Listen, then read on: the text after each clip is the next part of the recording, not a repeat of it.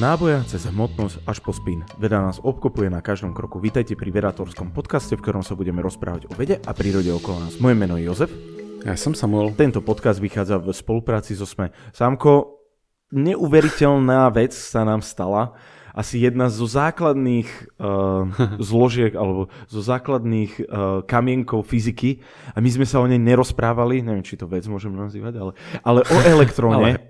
Uh, a prečo? Ja normálne, ja som bol v tom, že sme už tento podcast na, uh, nahrali. Dokonca som, ťa aj sko- dokonca som ťa aj skontroloval a ne, nemáme taký podcast. A uh, myslím si, že je dostatočný čas po troch rokoch, či koľko už nahrávame tento hm. podcast, aby sme sa venovali tomuto uh, negatívne nabitej, uh, alebo tejto negatívne nabitej častici. Tak, to, tak si mal začať. Dúfam, že ste všetci negatívne naladení. no, no, lebo máme taký ten dlhodobý plán, že mať epizódu o, o každej elementárnej fyzikálnej častici. A urobili sme Higgsov bozon, to bola desiatá epizóda podcastu. Fakt, že jedna z prvých. Potom to bolo, že dlho, dlho nič. A potom sme relatívne rýchlo po sebe mali kvárky a fotón. Áno. Fotón je jeden z tých posledných, myslím si. Fotón je jeden z tých. Niekde medzi týmito sme ešte mali tak v strede, okolo, neviem, 80 alebo čo boli neutrína.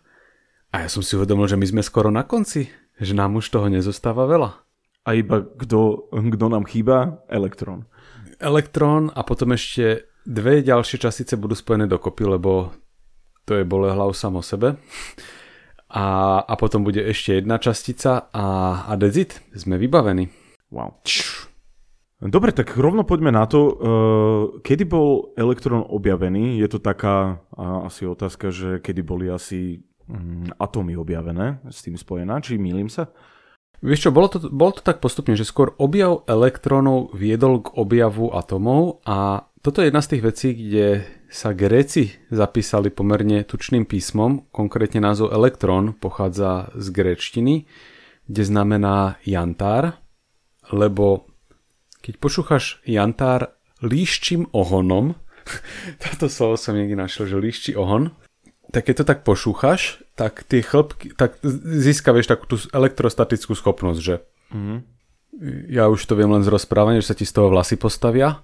Dali tomu teda názov, že elektrón, alebo teda v tom ich to bol, že jantar. Takže odvtedy vieme, že hmota dokáže mať nejaké zvláštne prejavy, netušiac ešte, že to súvisí s niečím elektrickým. Mm-hmm. Tam asi ani nevedeli, že čo je elektrina, alebo ani si to moc tak predstaviť. Áno, ale takéto srandovanie s tým, že pošúchaš pliešok, neviem, čo sa stane, tak uh, tých experimentov bolo veľa, že potom v 18. storočí taký francúzsky chemik Charles François Dufay, potom postupne mali sme epizódu o bleskoch, kde Benjamin Franklin uh, vlastne ukázal, že elektrický náboj je podstatou bleskov. Mhm. Postupne, mm-hmm. akože ľudia, ľudia si začali byť istí, že existuje elektrina, polovica 19. storočia boli objavené rovnice pre elektromagnetizmus a to bolo všetko také, že jasné, existuje elektrina, nebolo ešte úplne jasné, že aká je podstata, lenže vieš manipulovať niečím, čo sa nachádza v hmote a vieš prinútiť hmotu, aby sa správala ináč, ako si zvyknutý. A asi také dva kľúčové experimenty, a toto, že zoznam asi 40 ľudí zredukujem, že na dvoch, ale Thomson urobil britský fyzik J.J. Thomson urobil experimenty s katodovými lúčmi. Katodové lúče sú v podstate, že lúče elektrónov, ktoré si nejako vyhnal z látky. Čiže prídeš tam napríklad dosť veľké napätie a vidíš, že niečo začne lietať vzduchom a čo viac, že to niečo je ohýbateľné elektrickými alebo magnetickými poliami. Uh-huh. Takže on v podstate ako keby vyrval tú elektrinu z materiálu a a ukázal, že sa s ňou dá manipulovať, že je citlivá teda na elektromagnetické polia a určil pomer hmotnosti elektrónu a elektrónu, jeho elektrického náboja a jeho hmotnosti. Uh-huh. Porobil aj nejaké odhady, že koľko by ten elektrón mohol vlá- vážiť a tak ďalej a potom to bol prvý významný človek, že on v podstate naozaj, že vytiahol tu tie elektróny z látky a začal skúmať ich vlastnosti separé blesky technicky vzaté je tiež nejaký elektrický prúd, ale ten sa pohybuje v plazme a nedalo sa s ním tak experimentovať. No a druhý významný je Milikenov pokus, aj keď pod neho sú v podstate podpísaní dva ľudia, americkí fyzici Robert Millikan a Harvey Fletcher, ktorí robili taký experiment s olejovými kvapkami. A v podstate, že keď máš olejovú kvapku, tak ona vplyvom gravitácie klesá dole. A oni zistili, že keď tú olejovú kvapku dáš do elektrického pola, tak niektoré z tých kvapiek sa začnú znášať. Čiže máš tam elektrickú silu, ktorá vybalancuje tú gravitačnú. A zistil, že postupným menením a balancovaním toho pola, ktorým balancoval vlastne tú gravitáciu, určil, že v tých kvapkách sa nemôže nachádzať ľubovoľne malý elektrický náboj, ale že sa tam nachádza po istých násobkoch. Na štýl, že máš tam prebytok jedného elektrónu, dvoch, troch, štyroch, piatich a tak ďalej. Hmm. Čiže toto bolo úplne kľúčové zistenie, ale teda na ktoré už mal spadnúť aj ten Thomson, že elektrický prúd je nesený časticami. Čiže kvantami, ako by sme už moderne povedali, že uh, aj keď toto nie je, no a je to asi správne, hej, porad, že elektrón alebo elektrónová diera je kvantum elektrického prúdu. Ale teraz, že zistil, že tým, že veľmi presne nastavoval elektrické polia, tak, tak skokovo sa menila vlastnosť tých kvapiek a tu skokovosť prisúdil tomu, že len v nejakých násobkoch sa tam vyskytuje elektrický náboj v prebytku. A toto vlastne naštartovalo tú atomárnu teóriu. Že OK, zistili sme, že elektróny existujú, ale hmota je prevažne v elektrickej rovnováhe, to znamená, že tam musí existovať kladné jadro, čo teda viedlo Rutherforda a ďalších objavu atomového jadra.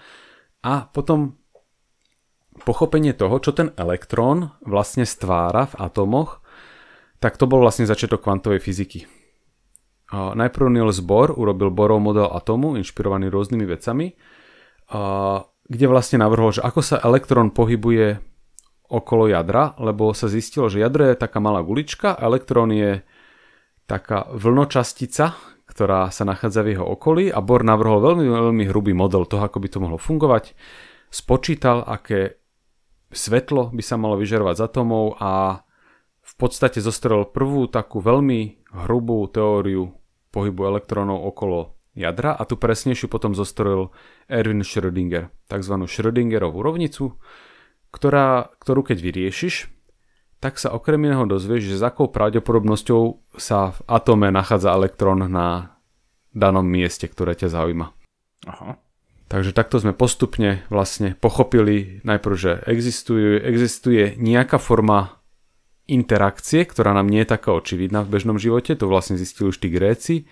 Potom sme zistili, že je sprostredkovaná jednotlivými časticami a začiatkom minulého storočia sme pochopili správanie týchto častíc, čo bola teda teória najprv Bora, potom Schrödingera a keď sa do hry dostalo to, že ako sa správajú elektróny, keď sa pohybujú veľmi rýchlo, čiže svetelnou rýchlosťou, alebo teda k nej sa priblížia, tak to už je potom relativistická elektrodynamika a to je teória od Diraka, jeden z najznámejších fyzikov. Diraková rovnica, veľmi, veľmi slávna. Mm-hmm. Dobre, tak to sme si povedali, ako bol objavený. Uh, asi že, uh, sme sa niekoľkokrát rozprávali o, aj o uh, antihmote.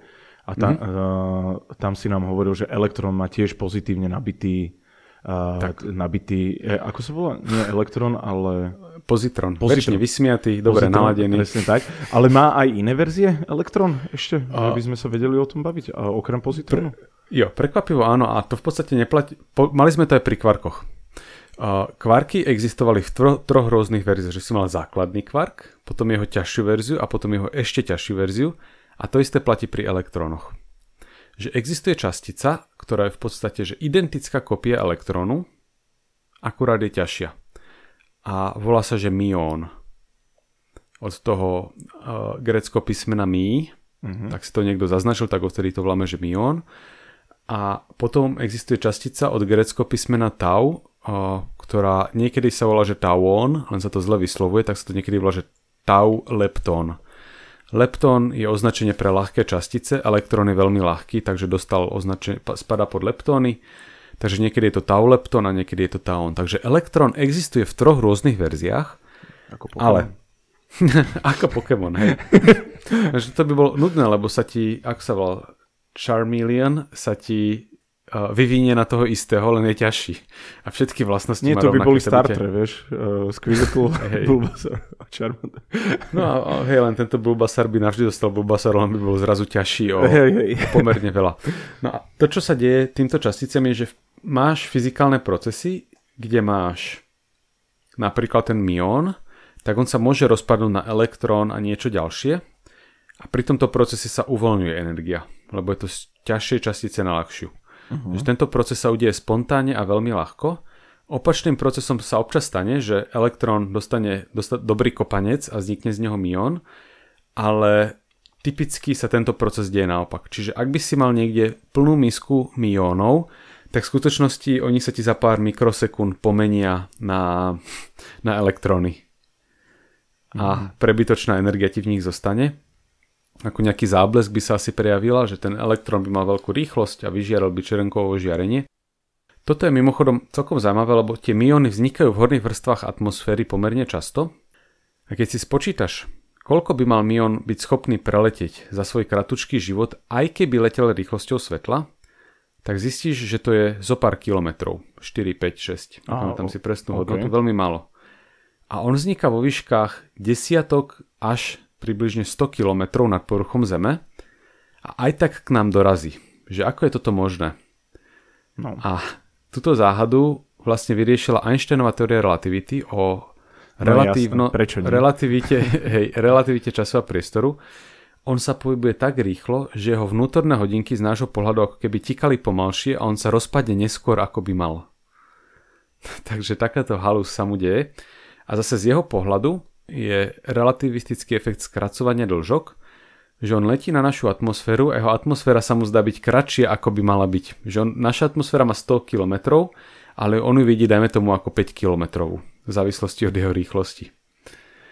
Takže tieto exotické častice predsa len môžeme zachytiť aj na povrchu Zeme a oni sa ti v podstate prejavia tak, že keby si si urobil nejakú hmlovú komoru, ktorá ti zviditeľní častice, ktoré cez ňu prelietávajú a dáš tam magnetické pole, tak elektrón tým polom bude ohnutý oveľa viac, lebo má rovnaký elektrický náboj, ale menšiu hmotnosť.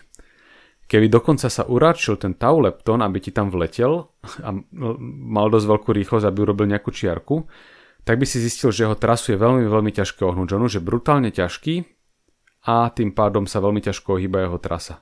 Uh-huh. Takže všetky tieto tri častice sú identické, ale keď ich teda napríklad ideš do toho elektrického pola, tak ináč ohne ich trajektóriu kvôli rozdielnej hmotnosti. Hm, OK. Takto sa vlastne tie častice mimochodom aj identifikujú, že Je pozrieš podľa- sa ako veľmi...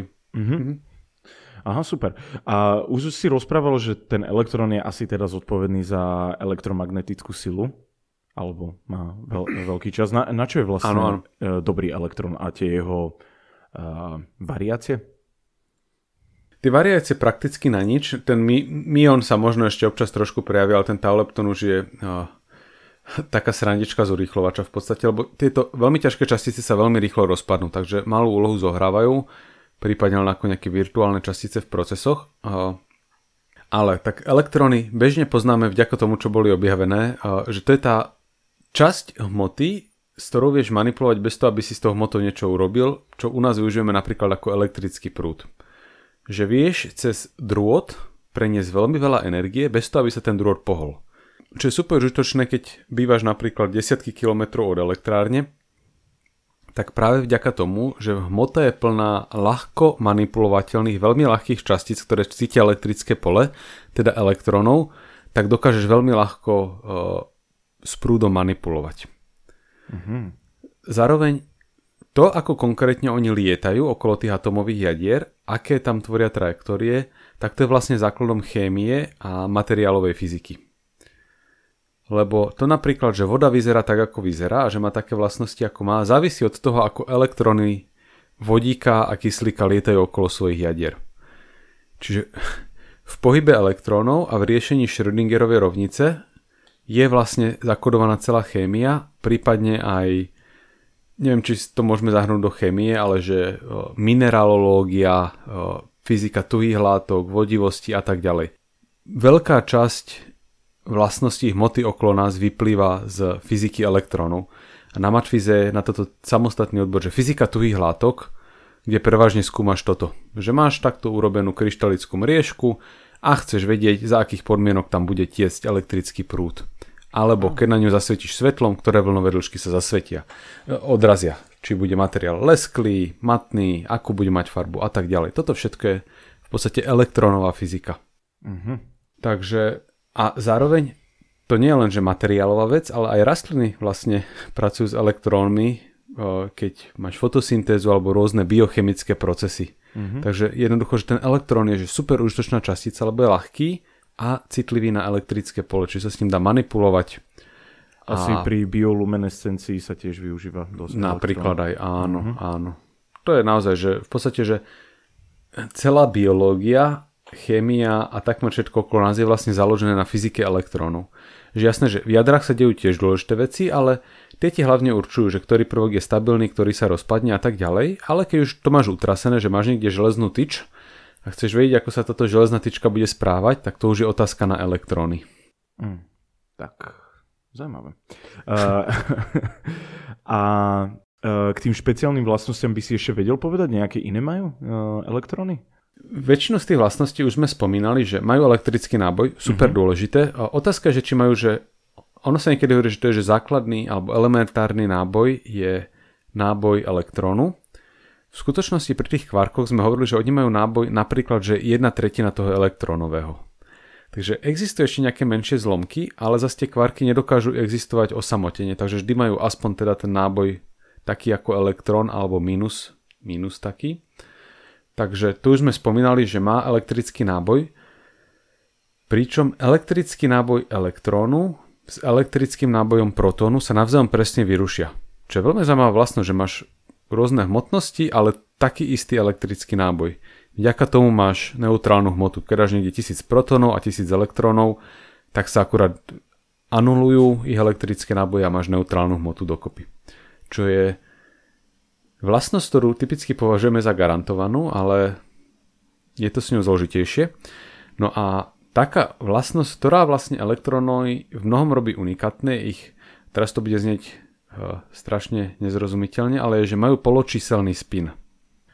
A to Tým sa chce povedať, hej, spin si ľudia bežne predstavujú ako nejakú mieru otáčavosti danej látky. Že ako veľmi sa vrti. Zároveň, keď sa niekoho opýta, že aký veľký je elektrón, tak odpovede, že, že nula. Že elektrón sa nám javí, že je bodka. Aha. Takže elektrón nemá žiadnu veľkosť, pokiaľ vieme. A potom je otázka, že keď je to bodka, tak ako sa bodka môže otáčať? Ako si všimne, že sa dokonalá bezrozmerná bodka otáča? A spin z pohľadu fyziky je v skutočnosti opísaný trošku ináč, že spin ti hovorí, ako veľmi musíš otočiť časticu, aby vyzerala rovnako. Napríklad, eh, keď stojíš ty ako človek, tak sa musíš otočiť o 360 stupňov, aby si mal zase hlavu hore. Uh-huh. Ak by si ale zobral napríklad eh, nejaké žolíkové karty, tak oni majú takú vlastnosť, že ich otočíš o 180 stupňov a vyzerajú rovnako. Keď máš napríklad dokonalý štvorec, tak to otočíš o 90 stupňov a vyzerá rovnako. Uh-huh. To isté s bodkou?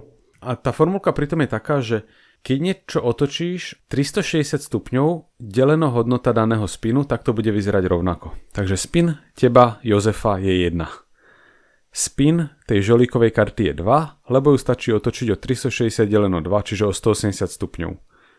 Štvorec má spin 4, lebo stačí otočiť o 360 deleno 4 o 90 stupňov. No a, a elektromagnetické pole má spin 1, keď ho otočí o 360 stupňov vyzerá rovnako. Zatiaľ je to všetko v poriadku. Spomínali sme, že Higgsov bozón má spin 0. On vyzerá rovnako, neho otočí za ľubovoľný počet stupňov. Zatiaľ je to všetko úplne v poriadku, krásne, prehľadné. No a elektrón má spin 1 polovica. To znamená, že ho musíš otočiť o 720 stupňov, aby vyzeral rovnako. OK. uh, no, a toto je to je dosť divoké. A teraz, čo sa stane s tým elektrónom, ak ho otočíš len o 360 stupňov? S ním sa stane to, že tá matematická funkcia, ktorú ho opisuješ, chytí znamienko mínus. Ale reálne, to, čo je na ňom pozorované, je hodnota danej funkcie umocnená na druhu. Mínus krát mínus je dokopy plus, takže to nespraví žiaden rozdiel. Čiže máš číslo 0,3 a to, čo z neho vieš pozorovať je 0,3 na druhu, čiže 0,09. Keď k tomu prihodíš znamienko mínus, tak si vlastne nič nevšimneš, lebo to dávaš aj tak na druhu.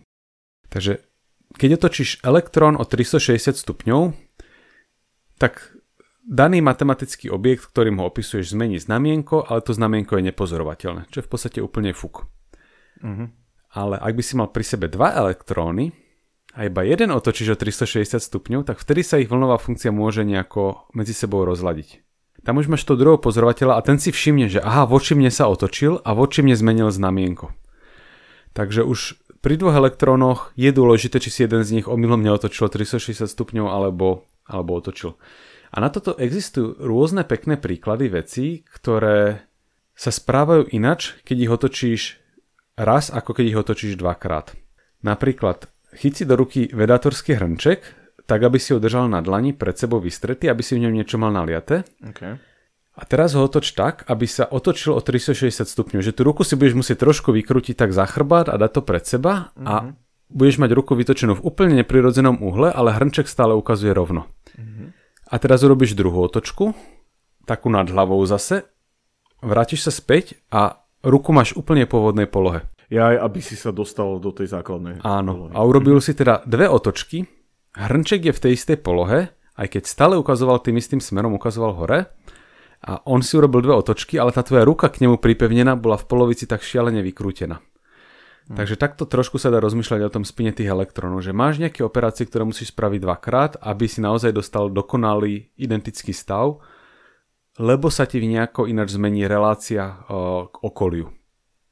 Takže takto má ten spin, elektrón spin jedna polovica, čo je teda veľmi zvláštne. A posledná vec, ktorú len tak len naznačím, aby sme potom z toho vedeli ťažiť v ďalšej epizóde, čo bude tých prekliatých častíc, ja ešte neviem, ktoré budú posledné a ktoré predposledné. Keď elektrón položíš do prázdneho priestoru, tak on začne vplývať na to prázdno. Lebo už sme sa rozprávali o tom, že prázdno vlastne nie je prázdne, že to je taká bublanina rôznych kvantových fluktuácií, že tam vznikajú častice, zanikajú a podobne. A keď niekde vložíš elektrón, tak on, v on vplýva na toto vákuum a Ty teda nikdy nevidíš elektrón taký, aký je vo svojej osamotenej podstate, tzv. holý elektrón.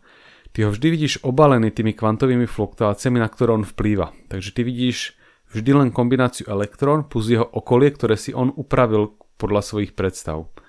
Tomto sa niekedy hovorí, že polarizácia vákua a zaujímavá ukážka teda toho, že fyzika, tak ako si ju my predstavujem, ako taká tá abstrakcia tých jednoduchých objektov, a fyzika tých skutočných objektov, ktoré pozorujeme, že elektrón, ktorý si položil niekde do stredu krabice, vie byť v niečom odlišná. A tá odlišnosť práve spočíva v tom ich plive na okolie. A toto samozrejme celé veci brutálne komplikuje, ale o tom už potom, keď sa budeme trápiť asi s gluónmi. Dobre, tak nechajme to na gluóny a na naše budúce ja aby sme sa s týmto trápili. Myslím si, že to bolo na to, že mm, sme si povedali, že je to jedna zo základných tých Áno. častíc. Sme sa dozvedeli, do, teda aspoň ja som sa dozvedel dosť veľa, takže gluóny, mizóny, teším sa ďalej, ak sa o tom budeme budeme viacej rozprávať. Tak ďakujem vám veľmi pekne, že nás počúvate. Nájdete nás na všetkých dobrých podcastových aplikáciách. Máme aj Patron, viete nás tam vyhľadať cez Predator potržník.sk. Budeme mať aj obchod či čo skoro. To, čo skoro? Čo skoro? Bude špeciálna epizóda a tak keď vyjde, tak vtedy to akurát všetko naraz krásne dobre, zapadne dobre. do seba. Super a len aby ste vedeli, že čo chystáme. A... Odkladajte si. Presne tak. A Drobáky. majte sa veľmi pekne. Ahojte. Majte sa.